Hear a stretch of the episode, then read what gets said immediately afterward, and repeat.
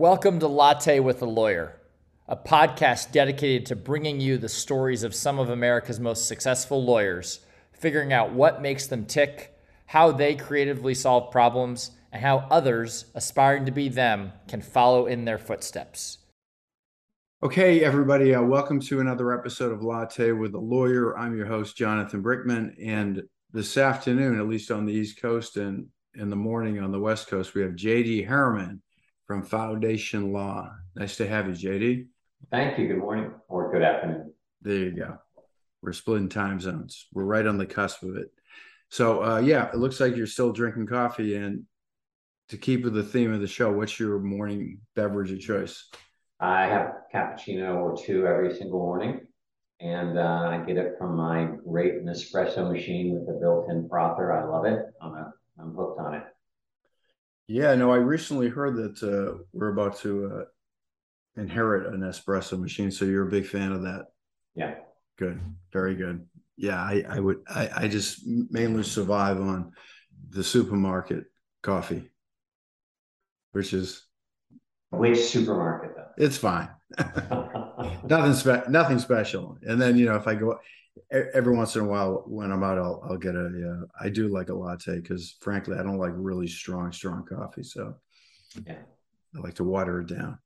So, um, so tell us about uh, the type of work that you do out there in LA. Yeah, I'm a patent attorney and um, have been that for a long time, which means I also have a degree in engineering. In my case, it's electrical engineering and material science. Uh, these days, I mostly represent early stage companies. That's my, my preference. Uh, I used to be at the biggest law firm in the world, DLA Piper, represented a lot of Fortune 500 companies. Mm-hmm. I did uh, many, many patents for Intel, Qualcomm.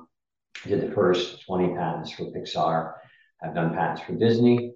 Uh, in fact, if you've ever been to any of the Disney parks and used FastPass, I wrote the patent for that. So I guess I'm a, an American hero.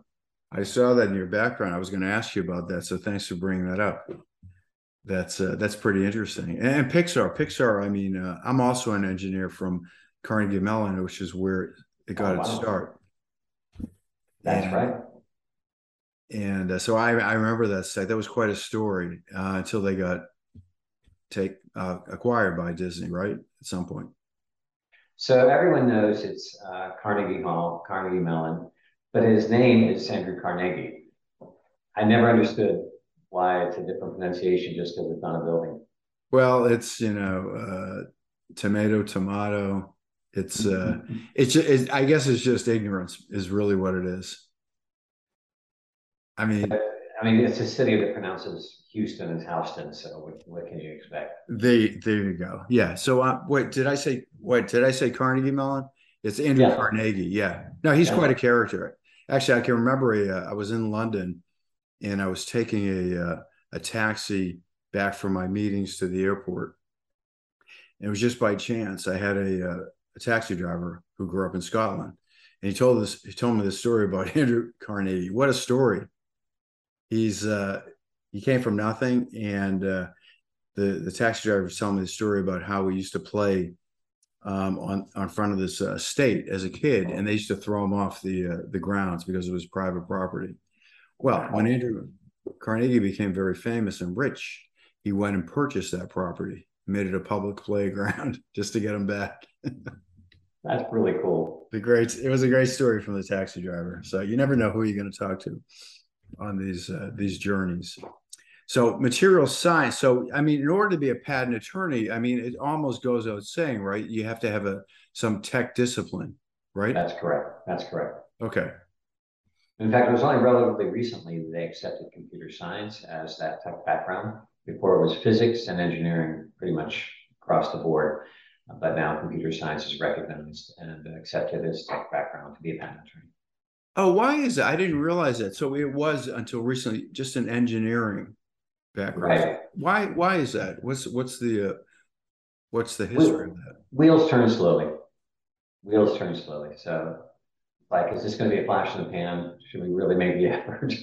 I, I don't know. They just you know institutions move slowly. I think that's the reason. But what was the thinking behind it though that that engineering was the discipline you needed to have to be a patent attorney? I don't know the, the background. I would just guess that because you're dealing with inventors, you have to be able to speak their language and understand what they are talking about in a way to present it to the patent office. So it's helpful to have an engineering background. Okay.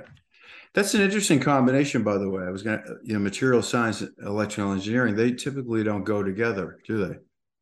No, that was unusual. In fact, uh, it's now called material science. When I majored in it at uh, the Ohio State University, it was called ceramic engineering, which is all silicon-based materials. It did include plates and glasses and coffee cups and toilets, but also insulators and um, any sort of uh, semiconductor material. So as it turned out for me, uh, I'm a little bit older, the uh, rise of the semiconductors uh, was a perfect match because they are a combination of silicon-based materials and electrical circuits. So I was in uh, good demand.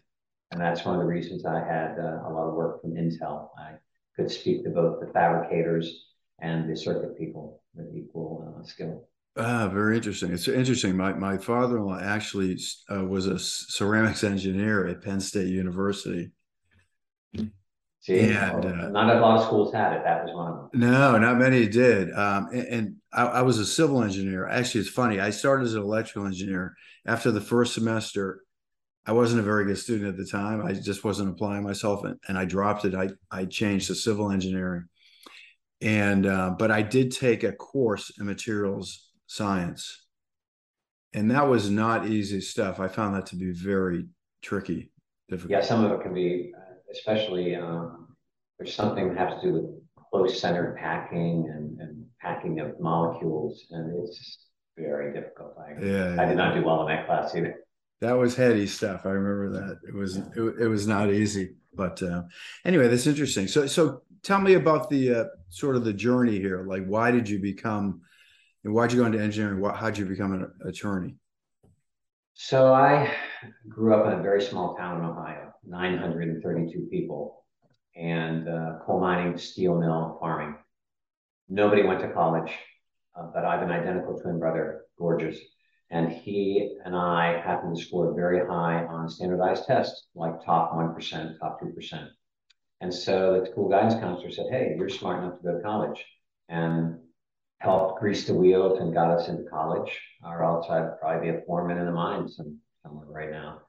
And uh, once I got to college, I you have a lot of survey classes, and I had one in, in engineering, and I loved it. And I said, that's what I want to do, and uh, majored in engineering. And I like both electrical and ceramics side. It's not a double major; they didn't have it at the time, but I took all the classes yeah. to have a double major. And uh, I never practiced as an engineer because my twin brother and I decided to go to New York for a year and LA for a year to be actors. We had been acting all through high school in some outdoor dramas, and we wanted to be uh, famous actors. It did not work out though. Okay. So you decided he got the, he got the idea to go to law school. We're very competitive, and I did not want him to have a better career than me. And so I said, I'm going to law school as well. And here's the level of, of competitiveness. He had already signed up for the LSAT. And I said, Oh, how do you do that? And he, he looked at me and he said, If you can't figure that out on your own, maybe you shouldn't be a lawyer. there you go. I figured that. We both went to USC Law School together, and um, where I was class president and he was class vice president. So. And he's still competing. Still complete nepotism. Still, uh, still he's he's a good lawyer, and um, we're not in the same field. So no okay. Very good. What, what was the town in Ohio that you grew up in? It's called Jewett, Ohio, and um, the closest real city would have been Pittsburgh, Pennsylvania, about an hour east of that. We're near the Ohio River in that part of the country, the eastern part of Ohio. Yeah, there's that's what hills. I would have guessed. Yeah, there's some hills there, and it's it's quite pretty. The rest, the rest of Ohio is pretty flat, but this is a, a lovely rural area. Like near Youngstown area? South of Youngstown, yeah. Yeah. So yeah, Steubenville, Youngstown. Steubenville. I was going to say yeah. Steubenville. I the only reason why I know Steubenville is because my dad was an orthopedic surgeon, and he used to, believe it or not, used to get equipment from Steubenville. That's very surprising. There was a supplier there that had um, orthopedic tools. Wow. In Steubenville, Ohio. Yep. Yeah, of all places. Wow. Isn't that interesting? Yeah. Um, and, and by the way, he was he uh, he was an electrical engineer uh, as well. I went to Carnegie Mellon, so that's why I know Pittsburgh. Um, and he uh, he ended up becoming a doctor, but that's what I started electrical engineering because of him, and that was probably not a good decision because I, it just wasn't my thing. did you ever practice as a civil engineer? I, I did. I did. I, I I worked a few years as an engineer before I got the bug and realized I, I was more of a business minded person. So I went back to business school. Um, and, and uh, but yeah, and, and it's a, it was a great background uh, in terms of thinking and thought process. Um, but it wasn't my thing to practice engineering. So I think uh, it is a good background. Uh, it hurt me, I think, a little bit in law school because I thought there was a right answer. Because in engineering, you're taught there's an answer. Yep. And in law school, it's a process. Right. And so I was, I kept looking for the answer, and it, uh, I, I, think I struggled a little bit at the beginning of law school, so I figured that out. Okay, but you, I mean, you come to an answer. It's just that there's lots of answers, right? Right. Yeah. Right. Um, and and how did you and and why did you pick patent law? Did you know you wanted to do that, or again, you just sort of that was natural, just sort of organic? So Joe Walsh from the Eagles says when you live your life, it's full of chaos and, and, craziness. When you look backwards, it looks like the best written novel you've ever read. I, that's always stuck with me because I wanted to be a corporate lawyer. I thought, oh yeah, corporate, that's the thing to do. And after 40 rejection letters from law firms, uh, the guidance counselor at the school who'd been begging me to at least interview with a patent firm because I was the only one in school that had the background for it. I finally said, well, okay, I'll give it a whirl. And during the lunch, uh, at my first interview, one of the partners left, and I said, "Oh, this is not going well." But he ran back to the office to draft a offer letter to hand me at the end of lunch. so I said, "They, these are smart people. They recognize my incredible value." And uh, I started there, and uh, they represented all the big companies in Silicon Valley. It was an LA-based firm, but they had all the Silicon Valley, Apple and Intel and Sun, companies that don't even exist anymore, but were hot at the time. And it was fantastic. fantastic yeah, that's exciting. Uh, work experience. Sure, you're you're like right in the middle of all that excitement. Yeah. Um, met Steve Jobs more than a few times. He oh never, yeah. He never remembered me once. But, uh, what was your impression of Steve Jobs? I mean, obviously he was quite a superstar character. Yeah, quick, quick.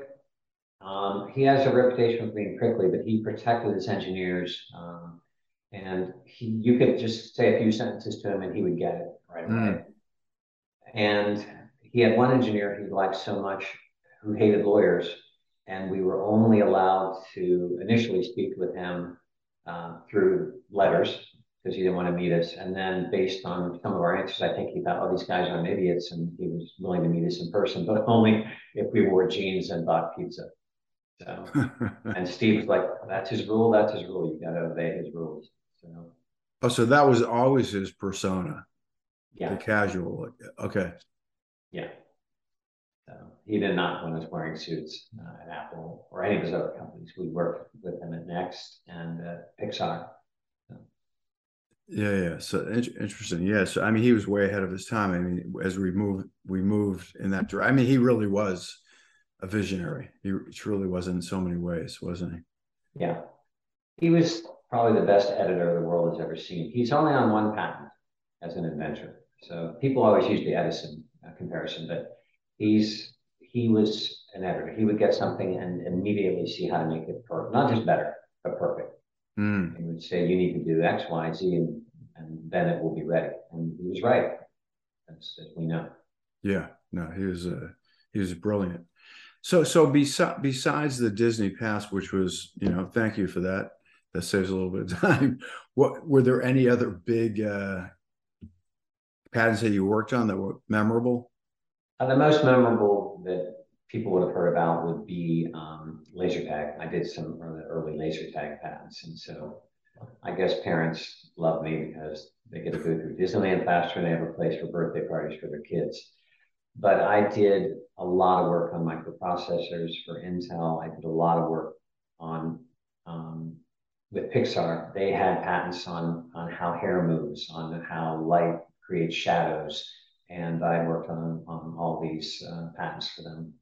And uh, I've done a lot of work in encryption, things that help protect us even to this day. I, I got to work with some of the smartest encryption people, as well as the Jet Propulsion Laboratory, um, the real true rocket scientists. I've done mm. rocket patents, and uh, it's been an exciting life. I, I talk to the smartest people in the world every day, learn what they spent years figuring out, and I learn it in a couple of hours, and then get to do it again the next day. It's, it's fantastic. So how do you? I mean, how do you have those conversations? Again, they're so deep in into those areas, and you're trying to pick it up on the fly just to have enough working knowledge to help them. I mean, what is that interaction like? It uh, was tough, but then I ended up developing something I call the five questions, which is forces them into a narrative that helps helps give them boundaries. Mm. Everybody likes boundaries, and so it helps focus them on how to describe their invention. So I just go through these five questions, and and uh, I found that's the best way to get them to talk about it. And I'm not expected to know what they're talking about because it's new. Sure. So I have enough to know uh, what I don't know. That's uh, I remember Rumsfeld saying, you know, known unknowns and unknown unknowns. But I have some known unknowns, and I'm asked them to fill it in and uh, follow up with them. And it's I'm just I guess I'm a good learner after all these all these years of learning about so many different inventions. Yeah, you you understand the framework, but I mean, what are the most important um, elements of doing what you do to be successful at it? For me, you have to have a blend of the technical background because you have to have that in your patent applications. But I think you have to be a little bit of a creative writer because if the patent is ever going to be in court, a jury of lay people are going to have to understand it. So I try to write my patents with a, a little bit of a narrative so that someone will feel good about themselves and not be overwhelmed. There'll be parts in there that say, I get it, I understand that. That's a great metaphor. And now I think I get what they're trying to do. I want them to feel like they, they can understand it. And finally, there's the uh, legal aspects of it, which have to be met so the patent will be uh, satisfied. And the, the engineering has to be there. I, my patents are so good. I, I want to brag a little bit that sometimes uh, the marketing people get them and just quote them verbatim when they're trying to describe their product. And uh, they say, I like the way JD did that. Uh, that. That's really a good way to describe what we're doing. So we're using that. Well, listen, as a business person and a marketing person, that's a, that speaks volumes to me because, you know, what I find as in general, I'm generalizing, but from what I've seen, most highly technical products the marketing is horrible. It's very hard to understand it, and you have no idea what these businesses do. So if the marketing people are taking your patent and using that as marketing, that, that's pretty good. That's a high compliment. Doesn't always happen. It's happened a few times, I'll say. Yeah. Um, but I think the skill in life in general, I'm sure you'll agree with this from what you just said, is to boil very complex concepts down into easily digestible, understandable things. Yeah, and do you find that your legal background helps you filter almost instantly things that don't make sense, and and people are trying to buffalo you a lot. From car mechanics to advertisements, you can immediately see, oh, I see what's going on here, and there's a path. Right. Yeah, it's a great background for life. Yes. For some reason, it's interesting. I'm, I don't know what it is about this podcast, but I've had a lot, a high percentage of patent attorneys that want to be on here and tell the story. Huh. What do you think that is? I'm a little surprised by that because yeah. by nature, engineers are a little introverted, I think. And so even if they go to law school, and I would say that most of the patent attorneys I know would be less like me and more like typical engineers on that spectrum. And so I'm surprised and they reach out to you. I'm surprised too. I, have had some. I mean, I had a woman. Uh, if she's listening, I say this with the highest praise.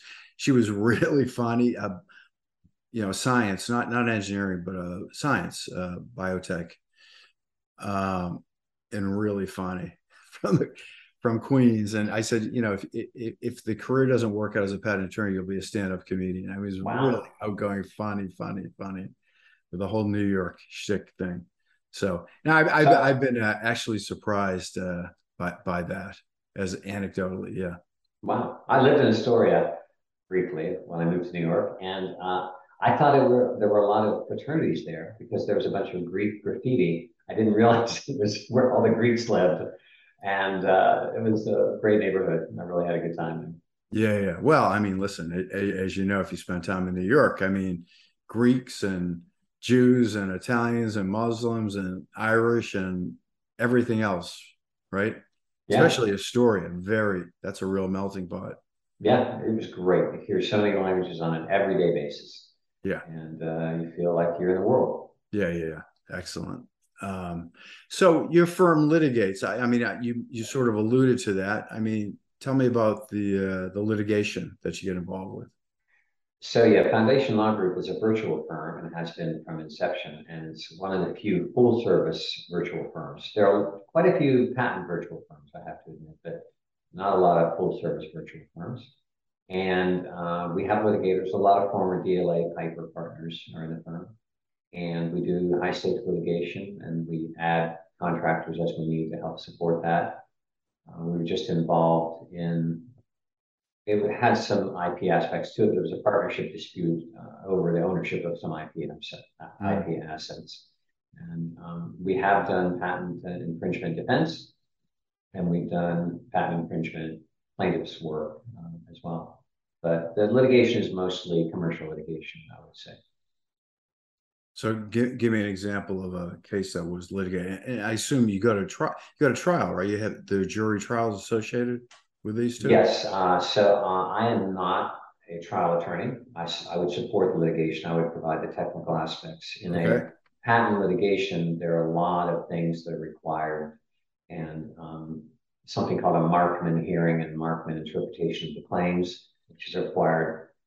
You have to both say what your interpretation of the claims of a patent. The patent has claims. That's where the protection comes from. Yep these long sentences at the end. Mm-hmm. So I would do the Markman analysis. I would do infringement analysis. I would do um, validity studies to see if the patent is even valid or how it could be attacked for that. And I would provide those arrows to the litigator to use in the litigation. Okay. And, and and again, I mean, some of these are jury trials. You actually have to get in front of a jury. Correct. So patent litigation often chooses a jury versus a judge. Oh, often does. Interesting. Yeah, that seems to be the preference. And so, and so, what what tools do you use to get ready for those jury trials? How do you prepare? I mean, maybe not you, but your litigators.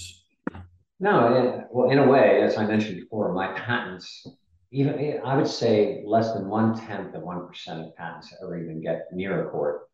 But I write every single one of mine as if it's going to be going to court, and I'm ready. My patents are court ready when I write them. And for the litigators, they spend a lot of time with me trying to get a metaphor or a narrative that they can present. There are a lot of laws around what claims mean, but I've seen judge after judge just stop in the middle of the trial, point to each side and say, You tell me what this invention is. Mm. And they'll both try to say, It's what the claims say, Your Honor, and they will not accept that. And then they'll make you say it in some sort of layman terms. And then the judge will pick one, and that will often decide what's going to win. And it could often be wrong. And so you have to be ready for that. And so I, again, with the, an easy to understand narrative that favors us, I want I want to be the one the judge picks if the judge does that. They don't always, but sometimes they do. And then that's what the definition is the rest of the trial. So I want mine to win. But what moves the jury? I mean, you're talking about the judge, but what what moves the jury to your I, side? Yeah, I want them to be on the side of the inventor, even if they're in a big company. So we focus on the inventor, uh, number one, and not the company, and say this is this person's great invention. They've been working so hard on it, and not focus so much on Apple and how much money they have or Intel. Uh, or Samsung. I've done litigation work for Samsung. Secondly, again, you want the juror to feel good about learning something. Mm-hmm. They say in, in screenwriting, you should try to teach the audience that the audience will respond better to your movie if they also learn something, not just see a story. They all want to learn something. That's why you see so many weird jobs in movies so, so they can educate the the audience. So I want my jurors to learn something and to go home and tell their friends and their family, hey, I know how displays work. You know, they're just like a million little dots there. That's how they work. I'm very excited about that and make them feel good. Yep. Interesting. Um, I was going to say to you. So, um, I was going to, I'm trying to think, I kind of lost my train of thought there, but I was going to ask you, um, just so for the people out there that are thinking about, um, you know, doing the type of law that you do, I mean, what, what are the key attributes or traits that you think you need to have to be good at patent law? you have to be a fast reader. I fast any, reader. Any type of type of law, you have to be a fast reader, mm. and because there's so so much reading, and um,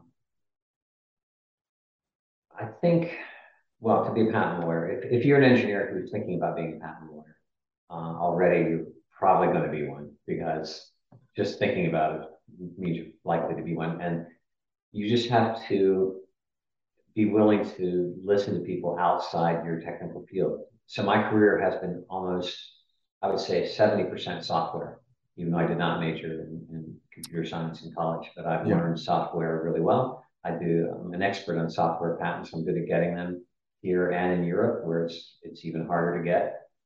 And so I've been willing to learn. It's, it's a lifetime of learning.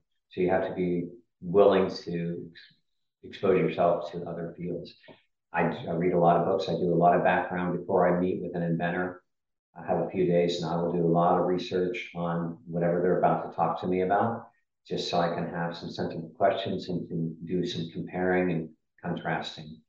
Uh, so the ability to, uh, you can't force the inventor to put it in a box that you think it should be in, but you want to at least see if you can get them to some boundary again where you have a chance of explaining it. Mm-hmm. I mean, do you have to when you say when you say you're an expert in software? I mean, are you actually learning, you know, current methods, coding, concepts?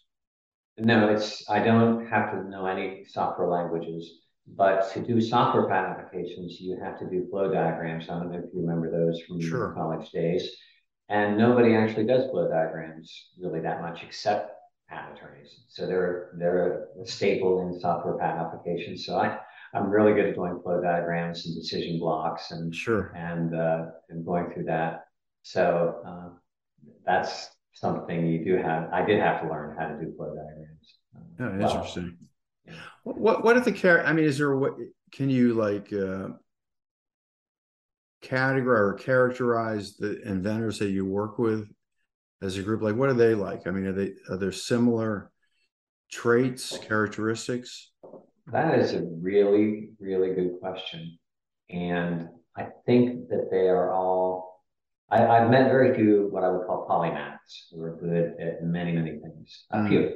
They've been impressive. And um, I'm going to answer this question. I'm going to tell you a quick story sure. about that, one of those. But I think they are gifted and driven, and they they see things that people just can't see. And, and it's almost like I would slap my head every time when they explain the problem and then their solution. And I always want to say, how, how is this that no one did it before? Right. And they said, no one thought of it. And this will solve this problem. Uh, it's really, I help them focus on what the problem is they're solving. Sometimes they just want to say, hey, here's my work. And I'm oh, it's nice to know what problem are you solving? And when they get to that level, it's, it just shows their dedication and their, first of all, their realization that the problem could be solved and then, or needed to be solved even, and then their uh, solution. Always so elegant. And it just uh, shows how they're driven and just into this field, I guess. So one of the polymaths I work with, someone from Caltech, and he um, he had some medical thing and wasn't getting the kind of uh, response he was getting from doctors. And so he went to Harvard Medical School, attended Harvard Medical School, got a degree in medicine, and then invented his own medicine that he could use for his condition, which worked really well, although it had some psychotropic effects. But he also invented a um, putter and got a patent on a cutter, as well as a lot of software and encryption related inventions. He would, could just dabble anywhere and mm. successful. Just one of those, you know, people, the Da Vinci types that was just smart in all fields. Yeah, I mean, you know, smart, talented people are good at typically good at a lot of things. If someone said to me, a professor at a university, you know, you know, some people do research, some people good teachers, some people good in survey. Said, you know, busy people, they're busy at everything. They're just they're exceptional, and uh, that that always that always stuck with me. It's like you know, the, the, the exceptional people tend to do everything well. They're not just you know, they're not linear. They're they do lots of things.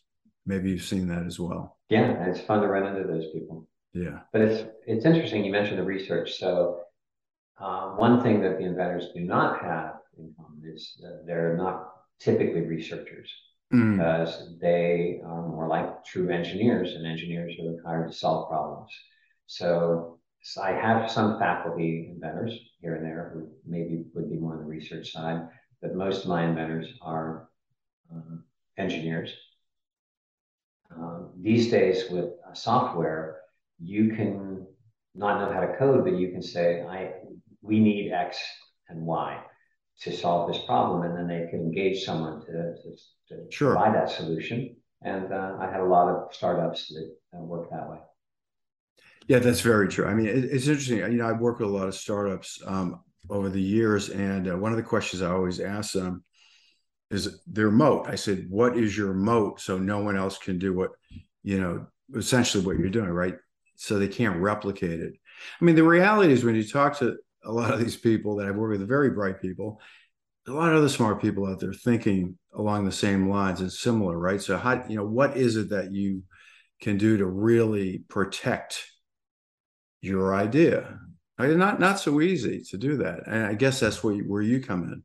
Right, that's what I try to help them. So, and I, I think I bring what has helped my career is I bring a business strategic approach to my client's business. So there are some patents that I know I could get, but we would never be able to tell if they were infringed. And uh, because you wouldn't be able to get inside your competitor's you know, factory or business and know if they did X or Y to make the product. You couldn't reverse engineer it. So it'd be complete guesswork. And maybe that's a patent you don't want to apply for. Maybe you want to try to keep that as a trade secret. Mm. Because when the patent is published, uh, and people could say, "Oh, I'm going to do that," and I know they won't be able to tell how I did it, so I can freely infringe. So, or some that. variation on right is aren't there like sort of shades of the patent that are allow you to to compete but not be exactly the same thing? You have good insight that uh, changed recently. You used to have to disclose the best mode that you know of, of practicing the patent. So there were many cases where there was one that was not economical to do, and that was disclosed in a, in a good way. They didn't mm-hmm. disclose, and they lost their patents. That rule is still in effect, but the consequence of failing to disclose the best mode is zero. There's no consequence anymore. So effectively, even though it's a duty, you can ignore that duty. So yes, you can try to keep some things behind. It's a risk, it's a risk to do that because the claims have to be supported by the specification. And if you're going to go to litigation, it's, it's a tightrope to walk. But there are, like you said, there are some things you can do to have your cake and eat it too. Yeah. All right. Well, i am going to have to. We could go. We could probably have this conversation for a long time. So um, I'll wrap it up and uh, and and just to, to leave with the audience. I mean, what do you want them to know about um, about you, your firm, and the best way to connect if they want to engage with you? That I am happy to work with startups. We have very favorable rates and conditions for startups. I love working with them, and I think I have a lot to offer them. I have good ways to get them protection and make them fundable. That's what I offer to startups a way to help make you fundable in a way that you might not otherwise be. Secondly, I've started going expert witnessing work. Uh, and so I would like people to know that I'm available as an expert okay, witness. Good. In fact, I just did, uh, I was a trade secret expert in one of the biggest espionage, corporate espionage trials, criminal espionage cases for an accused Chinese spy. uh, a couple of years ago. So it was kind of a big deal. And uh, I really like that work and I think I'm good. Oh, good. So everyone listening, we, we have an expert witness here for you. And finally, I still sing around town in Beverly Hills at restaurants here and there. And uh, I'm looking for representation. Okay, excellent. All right. Well, listen, uh, every everybody, uh, we've uh, spent a, a, lot of good time here with JD Harriman from Foundation Law, and uh, this show is sponsored by Motion Track, which is a legal tech platform that helps uh, litigators uh, prepare for cases, mediation, or trials with our platform. So, thanks again, JD. is really uh, interesting spending time. Thank you, Jonathan. You bet. All right.